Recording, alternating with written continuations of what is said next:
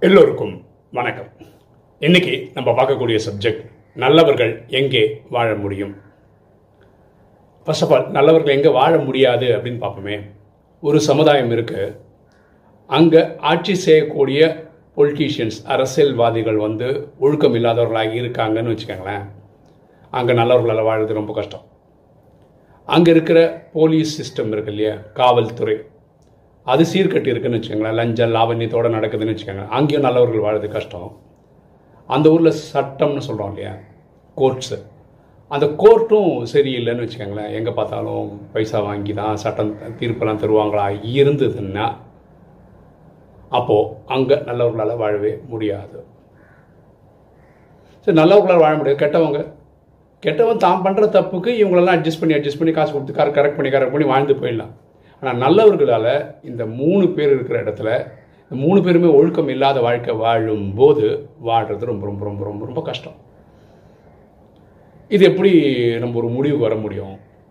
எப்படி முடிவுக்கு வர முடியும்னா பரமாத்மா ஆத்மாக்களின் தந்தை.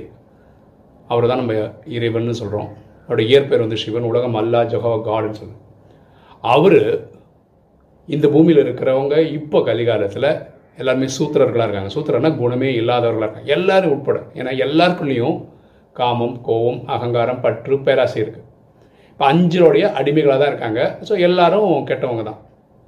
ஸோ இவங்களை நல்லவங்களை ஆக்கி சத்தியுகத்துக்கும் தேவை திரே- திரேதாயுகத்துக்கும் தேவையான முப்பத்தி மூணு கோடி ஆத்மாக்களாக உருவாக்குறது பரமாத்மா தான். ஓகேவா அப்போ அவங்கள தேவதைகளாக மாத்துறாரு. தேவதைகள்லாம் தெய்வீக குணமுள்ள மனிதர்கள். அவங்களுக்கு கூட தெய்வீக குணங்கள் தெய்வீக கலைகள் அஷ்டசக்திகள்லாம் இருக்கும். சரியா? அப்போது அப்படி மாத்திர மக்களை அவங்க நல்லவங்களாயிடுவாங்க இல்லையா? அப்போ அவங்க எங்கே வாழ முடியும்? இதே கலிகாலத்தில் ரொம்ப நல்லவனாக இருந்து வாழ்ந்துட முடியுமான்னா முடியாதுன்றதுனால தான் அந்த முப்பத்தி மூணு கோடி பேருக்கும் ஒரு எண்ணம் வரும். நம்ம வாடுறதுக்கு நமக்கு ஒரு பூமி வேணும்னு நினைக்கும் போது இங்கே வினாசம் ஏற்படும். வேர்ல்டு வார் த்ரீ வரும். ரஷ்யாவுக்கும் அமெரிக்காவுக்கும் நடக்கும். அதில் இவங்களுக்கு ஒரு பத்து பேர் அவங்களுக்கு ஒரு பத்து பேர் சைடு வாங்கி சண்டை போட்டு எல்லா கண்டத்தையும் தண்ணியில் கொண்டு வந்துடுவாங்க பாரதத்தில் மட்டும் டெல்லியில் மட்டும் ஒரு பத்துலேருந்து பதினஞ்சு இருபது லட்சம் மக்கள் இருப்பாங்க. அங்கேருந்து சத்தியகுதரோட ஸ்தாபனை நடக்கும். ஓகேவா? அப்போ பரமாத்மா ஸ்தாபனை பண்ணுற அந்த உலகத்தில் எப்படி இருப்பாங்க? இங்கே அரசியல்வாதிகள் சொல்கிறோம் மக்களே மக்களுக்கு டெமோக்ரஸின்னு சொல்கிறோம் இல்லையா? மக்களே ஓட்டு போட்டு ஜெயிச்சு வர அந்த மாதிரி ஒரு சிஸ்டம் அங்கே இருக்காது. அங்கே வந்து லக்ஷ்மி நாராயணனுடைய ஆட்சி இருக்கும் சத்தியகுதத்தில். ஸோ ராஜாவோட ஆட்சி இருக்கும். அங்கே பிரஜைகளே பணக்காரர்களாக இருப்பாங்க. அதனால் ராஜா டாக்ஸ் போட்டு தான் ஒரு கவர்மெண்ட் நடத்தணும்னு அவசியமே இருக்காது சத்தியுகத்தில் திரேதாயகத்து கடைசியில் ஸ்லோவாக ஆரம்பிப்பாங்க. ஆனால் அவ்வளோ மக்கள் வந்து வரின்ற பேரில் திணிக்கப்பட மாட்டார்கள். சரியா?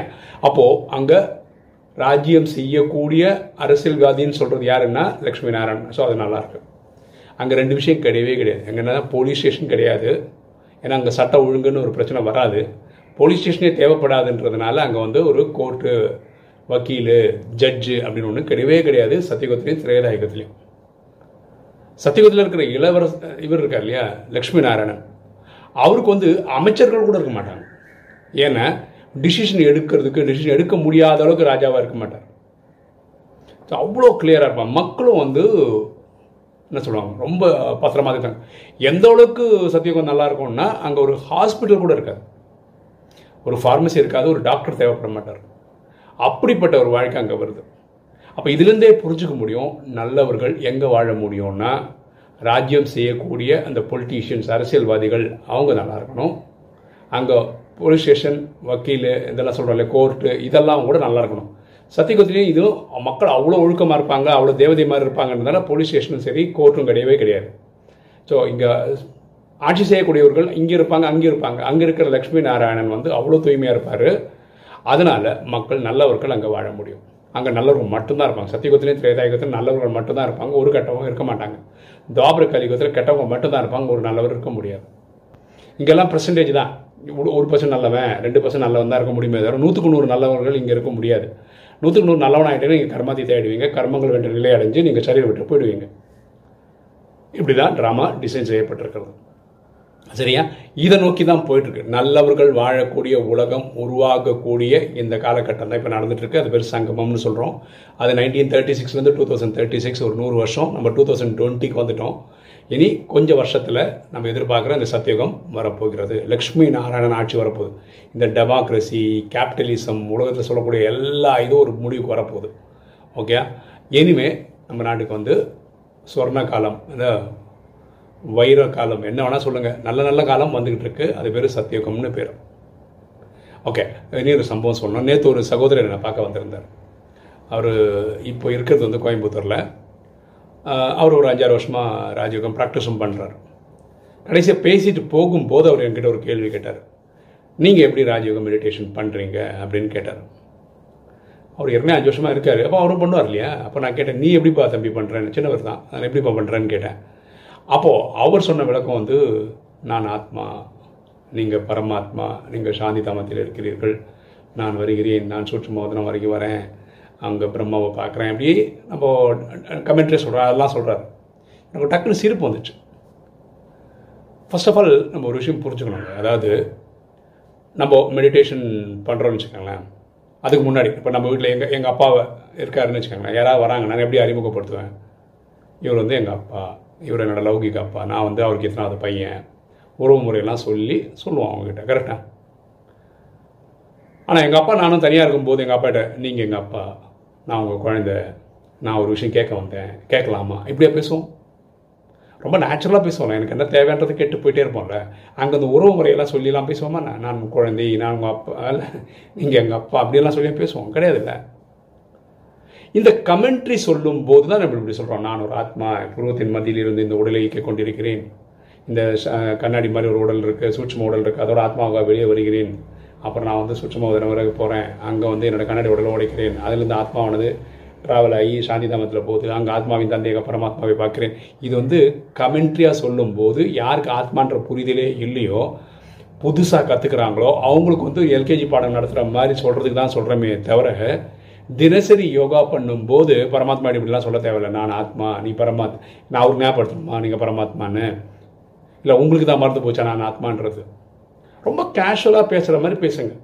உங்கள் மனசில் இருக்கிற எண்ணங்கள் அதெல்லாம் பரமாத்மாட்ட டிஸ்கஸ் பண்ணுங்க. அப்படி தான் பண்ணுமே தவிர அது வந்து ரொம்ப அந்யூன்யமாக அன் பற்றோட அன்போடு அப்படி பண்ணணும் இது வந்து ரொம்ப ஆர்டிஃபிஷியலாக இருக்குது இது இந்த கமெண்ட்ரி சொல்லியே மெடிடேட் பண்ணுறது வந்து அவ்வளோ கரெக்டாக இருக்க மாதிரி எனக்கு தெரியல. ஓகேவா ஸோ ஆரம்பத்தில் கற்றுக்கும் போது இப்படி comment எல்லாம் கேட்டு பண்ணுறது கரெக்டு ஆனால் வாழ்க்கை ஃபுல்லாக இப்படி தான் பண்ணிட்டுருப்பீங்களா உங்கள் அப்பாட்ட பேசும்போது அப்படிலாம் ஒவ்வொரு வாட்டி சொல்லிட்டு பண்ணீங்க எப்படி இருக்கும்? சிறப்பாக இருக்காது. நான் உங்கள் குழந்தை நீங்கள் அப்பா அப்படி சொல்லிட்டு ஆரம்பிப்பீங்க. டேரெக்டாக சப்ஜெக்ட்குள்ளே போங்க. டேரெக்டாக பேசுங்க. டேரெக்டாக முடிங்க. அது கிளம்பும்போது அப்பா வரேன்ப்பா. பைப்பா அப்படின்னு சொல்லிட்டு கிளம்புற மாதிரி ஜாலியாக வாங்க. அங்கே போய் ஒரு ஹால்ட் பண்ணி ம, சொல்லிவிட்டு எல்லாம் வரேன். பொறுமையாக டாட்டா பை பை. எல்லாம் சொல்லிட்டு அப்படி சொல்லுவான் சரி டோ ஆர்டிஃபிஷியல் எதுவும் பண்ணாதீங்க நேச்சுரலாக பண்ணுங்க சரியா?